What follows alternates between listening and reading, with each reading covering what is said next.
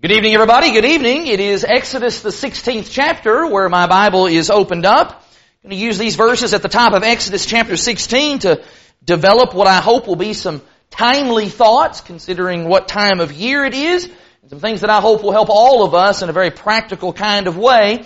Exodus chapter 16.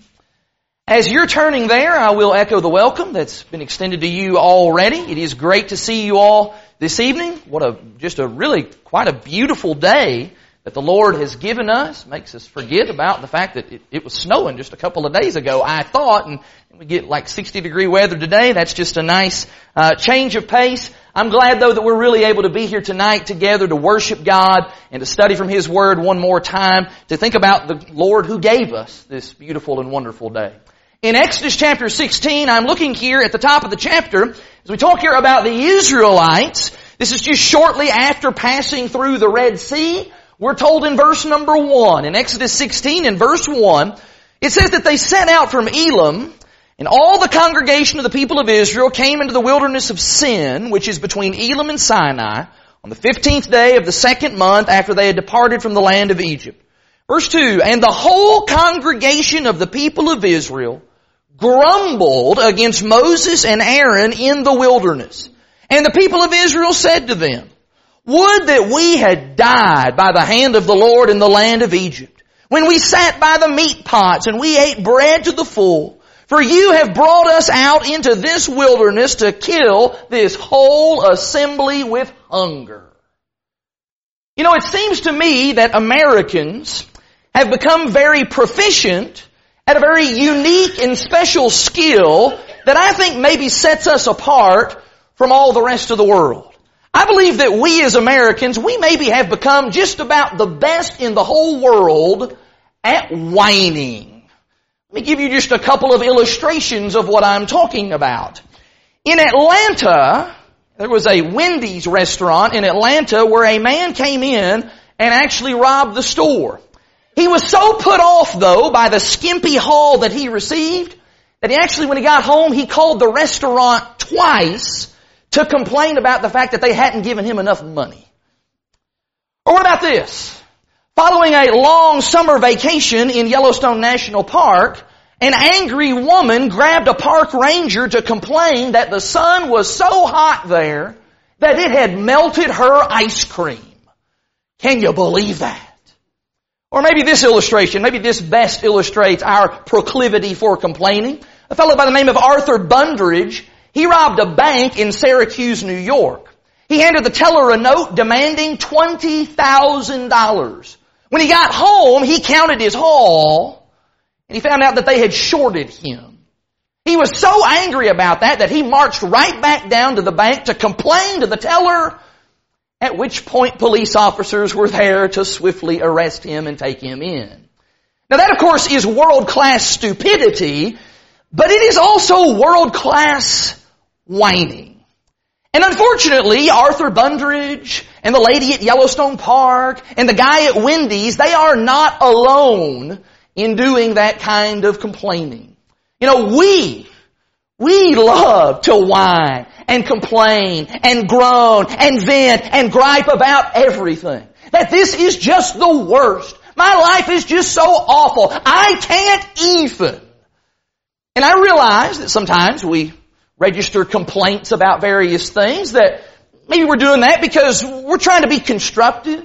Sometimes if you don't say something, nothing ever gets done. So, so sometimes those complaints are, they're very valid and there's a place for that. We're trying to help affect change in a positive sort of way. And I understand about that and you should know this evening that that's not what I'm talking about at all. What I'm talking about this evening is the kind of thing we see here in Exodus chapter 16. Grumbling and complaining that does not yield anything constructive. That does not lead to any kind of positive action. In fact, the Israelites here in Exodus chapter 16, they in many ways are the poster children for this kind of thing. Whining for the sake of whining. And that is why this evening, for just a few minutes, I'd like for us to spend just a few moments at the intersection of American culture and Israelite culture because it seems that maybe this is one of those areas where both of those cultures are just perfectly aligned. And specifically right now in a season when our nation is about to pause for a day of thanksgiving, a time of year where people are all about counting our blessings, it seems very appropriate that we would spend just a few minutes thinking about some of the ideas and some of the things that get in the way of that. In fact, this evening, the way that I want to talk about that is I want to talk about what we can do to stop complaining. Maybe to say that in a more southern style, I want to talk to us this evening about how you can quit your whining. And I don't know if Moses would have used that particular verbiage, but that's the way that I'm going to say it this evening. Quit your whining.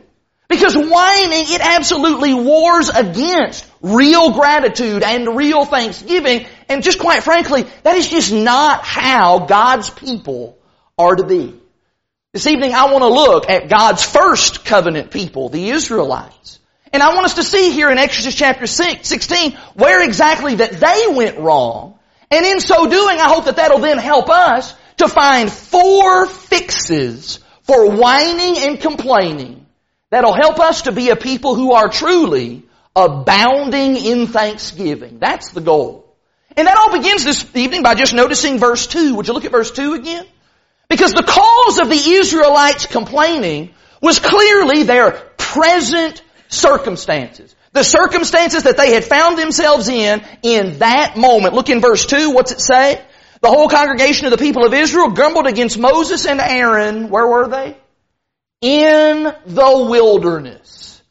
It seems to me that the Israelites had a problem with fixating on the present discomfort of the wilderness and that what they really needed to do was they needed to start thinking more big picture. Now I certainly understand all that is said these days about the idea of living in the moment, about being fully in the present, Hey, put your cell phone away and be in the now with the people who are right here in front of you, with your family and the people who are with you. I get that. And I think there's a lot of good in that idea and there's something to be said about that. But sometimes I'm afraid that we get so in this moment that what happens is, is we lack some much needed big picture perspective. We lack the ability to just kind of step back for a moment and to see the bigger picture. Israel? Yes. You are in the desert. Yes, there are not any restaurants there. Yes, there are no supermarkets there. Yes, the scenery is dull. Yes, it's hot. Yes, this is not exactly an ideal tourist destination. I get that. But can we kind of just put all that to the side for a moment?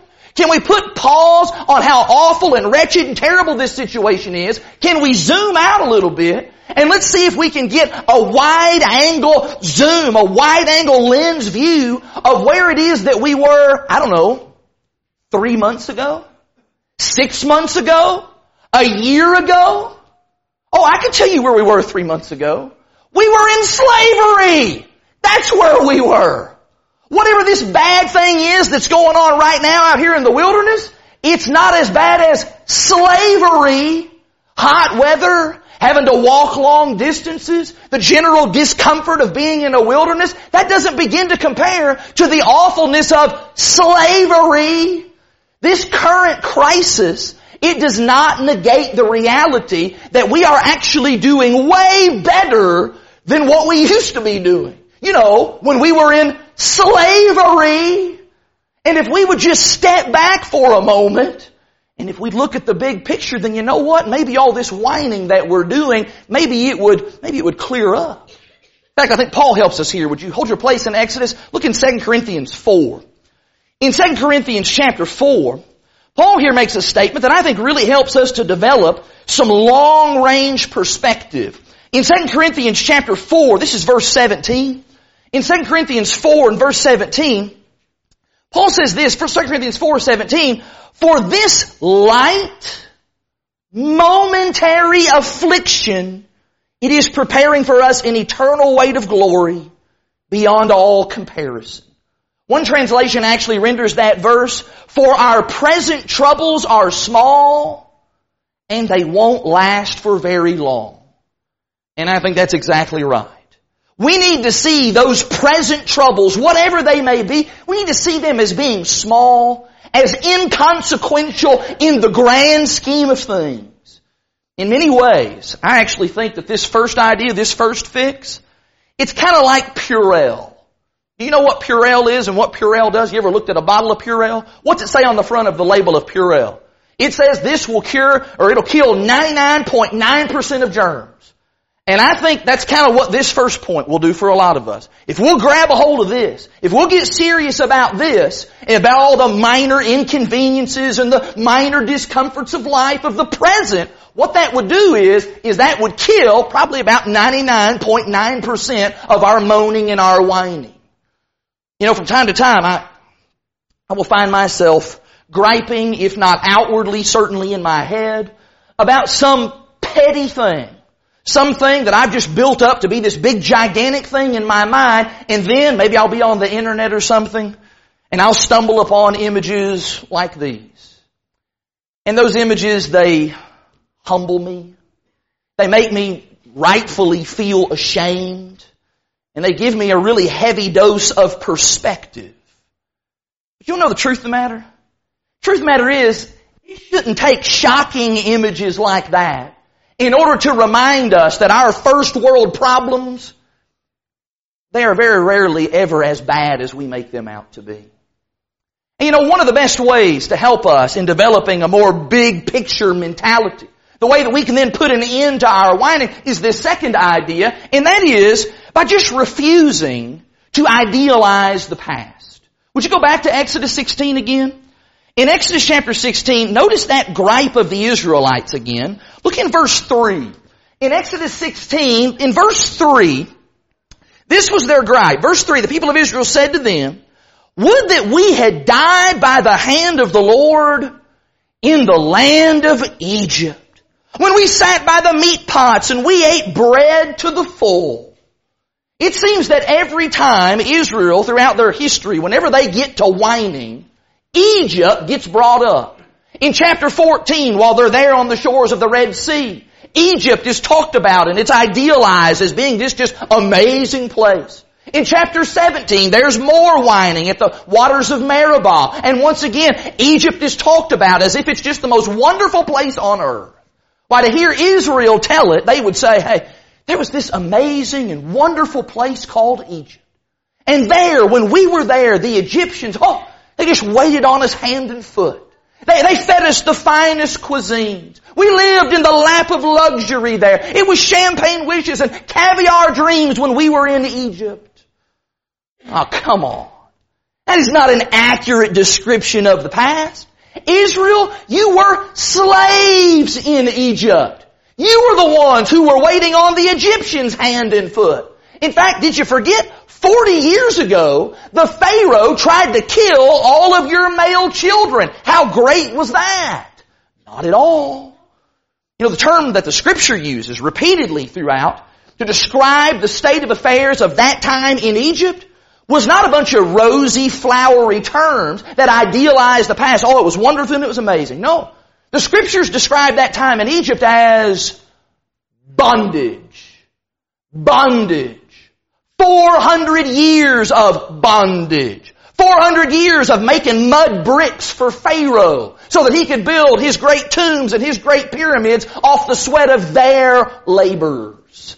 When Moses showed up and he told these people, hey, God has sent me to come and deliver you out of this place, none of the Israelites said, nah, nah, we're good. We like it here. I think we'll just stay here. No! Those people were thrilled to get out of bondage. But now somehow, by the time you get to Exodus 16, somehow that past in their minds has now become just so amazing and so wonderful. Man, we wish we were back there. We wish we were back in the good old days. Man, that happens a lot to us today. There is just something about the human mind and how the mind has a way of just romanticizing the events of the past. We sometimes have very selective memories about our own personal history or the history of things that go on in this world. We tend to, in our minds, we minimize the bad stuff and we glamorize all of the big stuff, all of the good stuff. And in some ways, I guess that that's, that's okay. That, that can be helpful. In some ways, maybe that's a blessing from God that our mind is able to, to function in that way and we don't get hung up on the bad things of the past.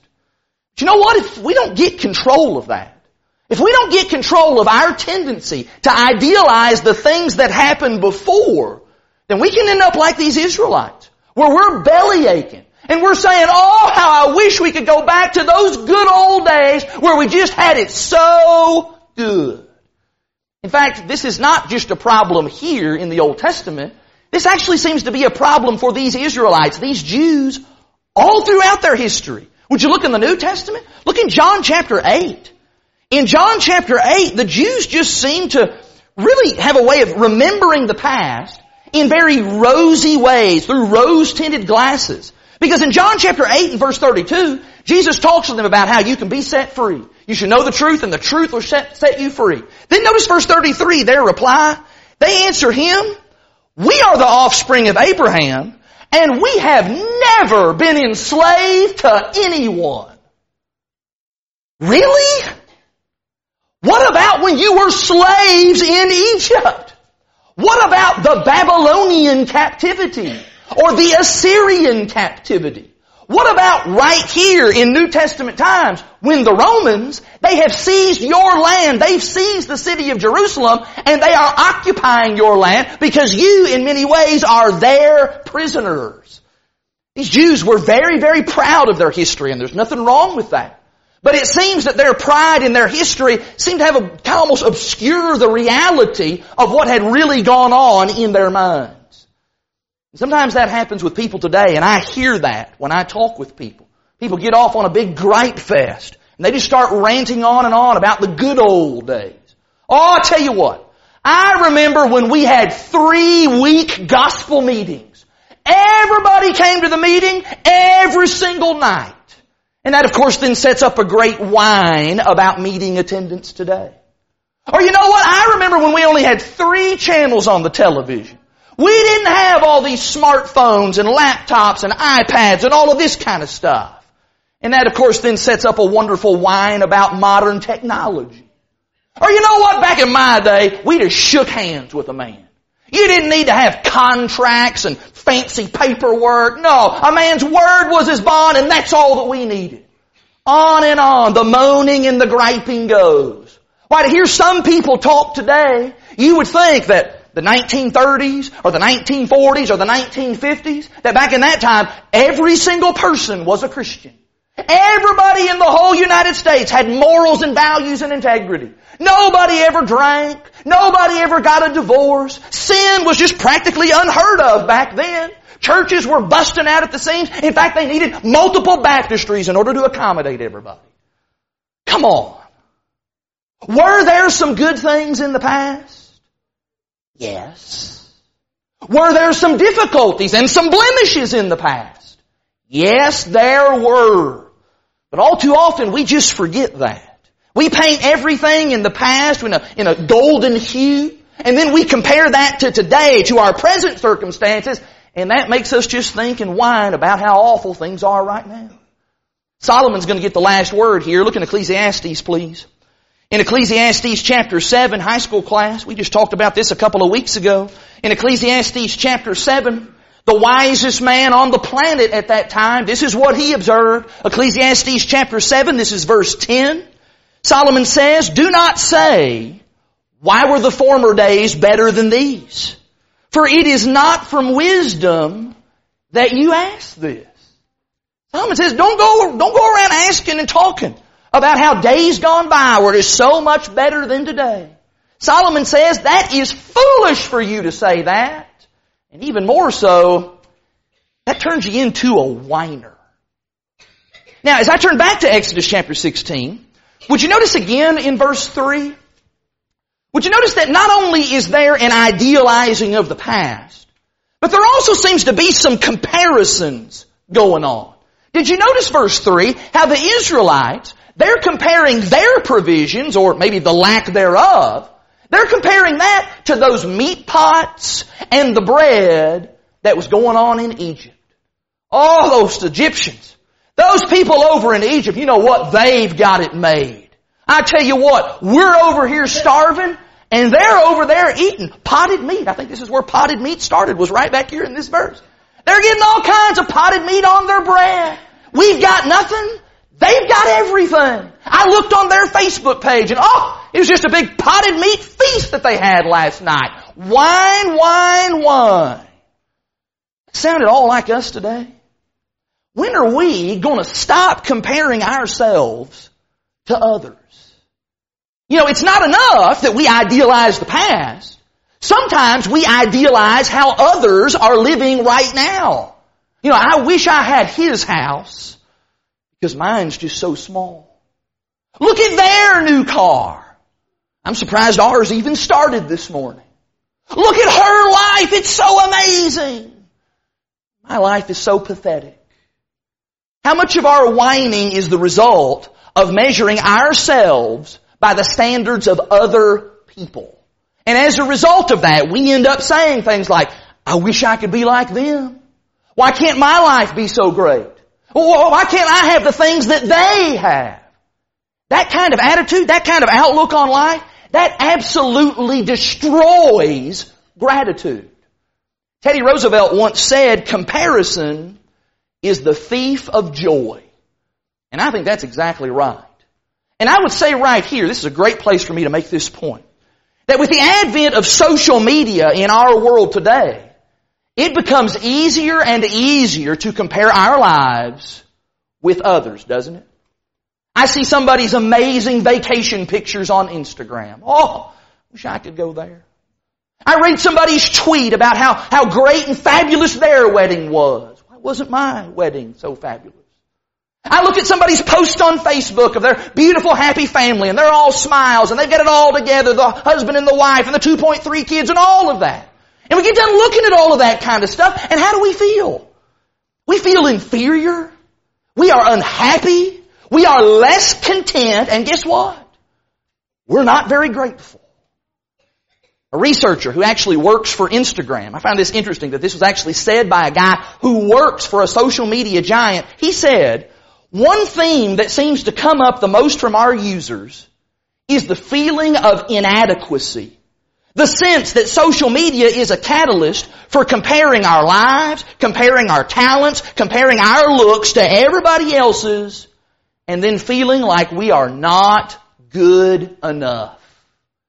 And that's exactly what happens. We get to looking at others and we run through that gamut of emotions and really at the end of it, we're just left feeling miserable. And when we're miserable, what are we prone to do?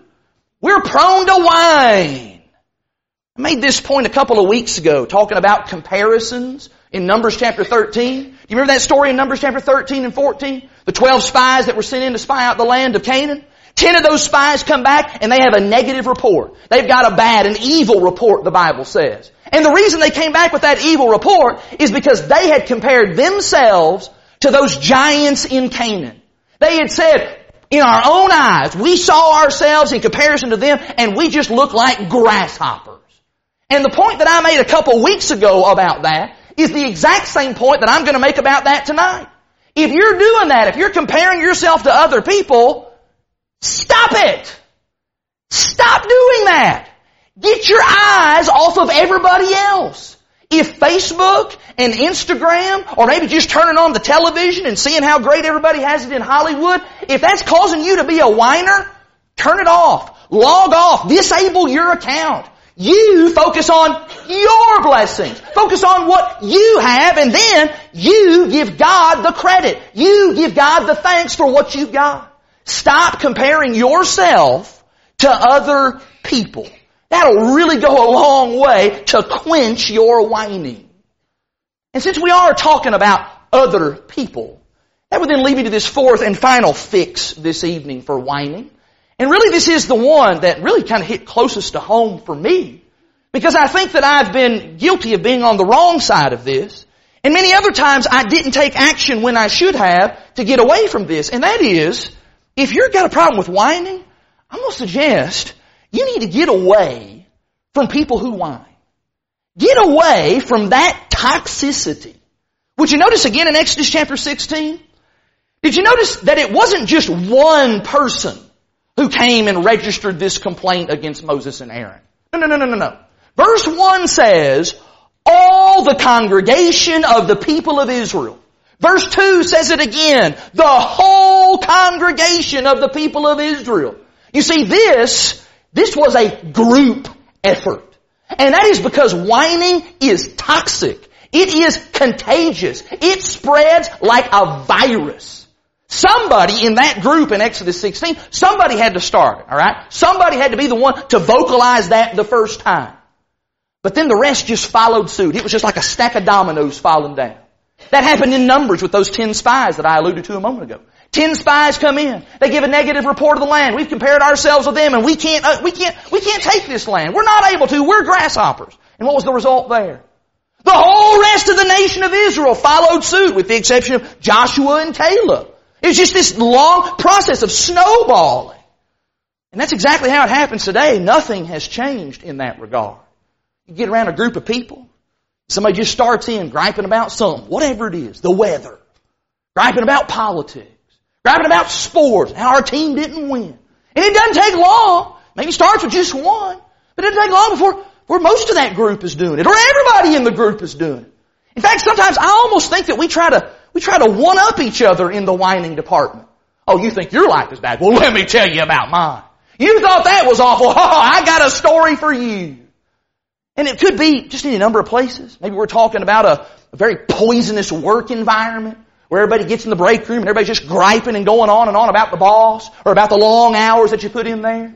Maybe it's at school, young people, you get around friends and it's easy to complain about the teachers and all the things that are going on there. Maybe it's even in the foyer, here at the church building, where I think sometimes we almost tend to find comfort when we get around other complainers. Kind of makes us feel good to be with like-minded folks. Hey, you're complaining? Well, I got some complaints too. Let's just, let's just revel in that for a moment.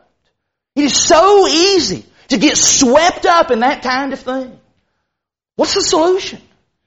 Well, I'm going to tell you, one of the immediate solutions that comes to my mind is get away from that. Get away from those kinds of people. Flee! First Corinthians talks about how evil companions corrupts good morals. Maybe the friends that I'm hanging around, maybe they are corrupting me and they're corrupting my gratitude, causing me to be a whiner all the time. I remember an episode of, of Hee Haw one time. this is in honor of Roy Clark passing away this past week. I remember an episode of Hee Haw where they had a sketch where a guy came in to Doc Brown. And he said, Doc, Doc, my arm is broke in two places. I broke my arm in two places. And Doc looks at him and he says, well, stay out of them places. Don't go there anymore. And you know what? That's sometimes just what we need. Need to get away from those toxic people. Get away from those toxic environments. That is, if we can help it. In fact, I'm actually going to do you one better. Maybe here's what we really ought to attempt to do before we just go running away. Would you go find that story in Numbers? Look in Numbers 14. In Numbers 14, here's what we really ought to seek to do first and foremost. Get around a bunch of toxic people. They're just whining about everything, just ranting and raving. Numbers chapter 14. Here's the complaint of all of the assembly of Israel. Numbers 14 verse 1. Then all the congregation, they raised a loud cry. And the people wept that night.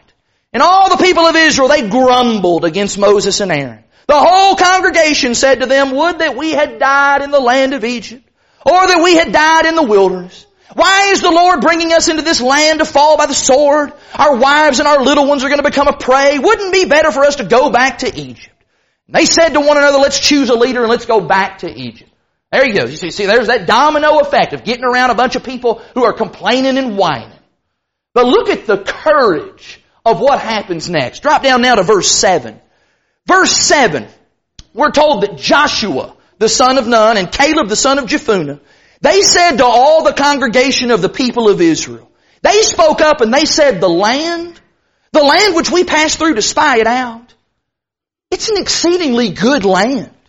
If the Lord delights in us, He will bring us into this land. And He'll give it to us. It's a land that flows with milk and honey. Verse 9. Only do not rebel against the Lord. Don't fear the people of the land, for they're bread for us. Their protection is removed from them, and the Lord is with us. Do not fear them. That, doing what Joshua and Caleb did, that is hard. That is really hard. To have to be the one person, or in their case two people, who stood up in the face of the majority, all these whining voices, To be the person who stands up and say, we gotta stop this. Well, we shouldn't be acting like this. Why are we complaining here? This is wrong. As Joshua and Caleb said, this is rebellion. In other words, this is sinful what we are doing. And that is so hard to have to be that guy or maybe one or two people in the crowd to do that. I'm going to say to you this evening, that's really what we ought to try to do. We ought to speak up. Think about it. Would we tolerate it? Imagine if you have a bunch of people over at your house, got a group of 20, 30 folks, and a few folks decide, hey, let's just start putting out some lines of heroin or cocaine. Let's just start snorting drugs. We just go sit there and let that happen? It's a, it's a big group of people. Maybe everybody then starts doing it. And I'm just going to say, okay, I guess I'm just going to allow that to happen. No! We're wiping the table off. Get that out of here. You get out of here if that's the way you're going to be. Got a group of people together. Somebody says, hey, I got a porno movie. I'm going to put that into the VCR. We going to allow that to happen? Absolutely not. Some, hopefully somebody's going to stand up and say, we can't do that. We're not doing that here. Not in my presence. I don't want none of that around me. Why then? Why then would we tolerate the sin of grumbling and complaining when we know that it is wrong and that it displeases the Lord? We want to try to be that person who's going to stand up. And I realize that maybe, maybe those words fall on deaf ears. And if and when that does happen after we've exhausted every single remedy, then this is what we want to do. Just get away from those people. Stop hanging around those people. I don't need to be around that because I don't want to be infected. I don't want to be a whiner. Now, if you turn back to Exodus 16, let me show you one final thing. Because it really would be wrong of us to close this lesson out thinking that this story in Exodus 16 is all about the grumbling and the whining that had been happening against Moses and Aaron. Actually, that's not the case. In Exodus 16, drop down a few verses to verse number, let's look at verse 6. So Moses and Aaron, they said to all the people of Israel, At evening, you shall know that it was the Lord who brought you out of the land of Egypt. And in the morning, you shall see the glory of the Lord because he has heard your grumbling against the Lord. For what are we that you grumble against us? At the end of the day, all of our whining that we do against the weather, or our whining that we do at our sports teams, or the whining that we do about the people that are around us and the things that happen to us, ultimately, that whining is not whining at those things and those people. Ultimately, it is grumbling against the Lord. The Lord is the one who is offended. The Lord is the one who is sinned against when we allow ourselves to be overtaken by this sin, the sin of whining. How can we possibly be a people like this? You read these verses in Exodus 16 and we're all going to leave here tonight. We're going to think, well, I'm glad I'm nothing like those people. Are we sure? We can do some examination about that. But it's so easy for us to convince ourselves that we're doing pretty okay. I complain about this and I complain about that. But God hears every word. And even when it's not vocalized, God hears every thought in your mind. How then can we possibly demonstrate that kind of ingratitude for the Lord who has blessed us in so many ways? Talk this morning about the great hope that is afforded in Christ Jesus and all the things that then go along with that. How can we whine about anything? Knowing all that God has given to us and all that He has blessed our lives with in a physical way and even more so in a spiritual way. Let's be determined. We're going to implement these kinds of things in our lives so I can get the whining out and I can be a person who is truly grateful, truly abounding in thanksgiving. Now, as we get ready to sing the song of invitation, it is worth thinking about the great blessings that are afforded to us in Christ Jesus. If you're a Christian, then hopefully you understand about all the wonderful spiritual blessings that we have in Christ. But I'm here to tell you this evening that if you're not a Christian, you're missing out. You are. You're missing out on so many wonderful things. Redemption, reconciliation, uh, the, the opportunity to be forgiven and to be in a covenant relationship with your Heavenly Father who loves you so much. Why don't you take advantage of those blessings this evening? They are offered to you. The Lord has been very gracious. He's been very kind. He's been very patient to allow you to live to this present moment, to be here this evening in this assembly of like-minded folks, people who care about you, people who are ready to help you and assist you in doing what's right. We're ready to help you tonight if you're ready to take that step to confess and announce your faith in Jesus as God's Son and be baptized in water for the remission of your sins. Brother or sister, it may very well be that you have taken for granted the great blessings and the provisions that God has given to you through Christ Jesus. Maybe you've allowed those things to go to the back of your mind and as a result, whether it's whining and complaining, could be any other sin, whatever it is, it's caused you to be something that you ought not to be. Repent of that. Maybe that's something you're just going to do personally and privately right there in the pew where you are right now. Maybe it's something of a public nature. Maybe it's just something you want to solicit the prayers and the encouragement of the brothers and sisters here. We're ready to help you. You just need to let us know. Do that right now while we stand and while we sing.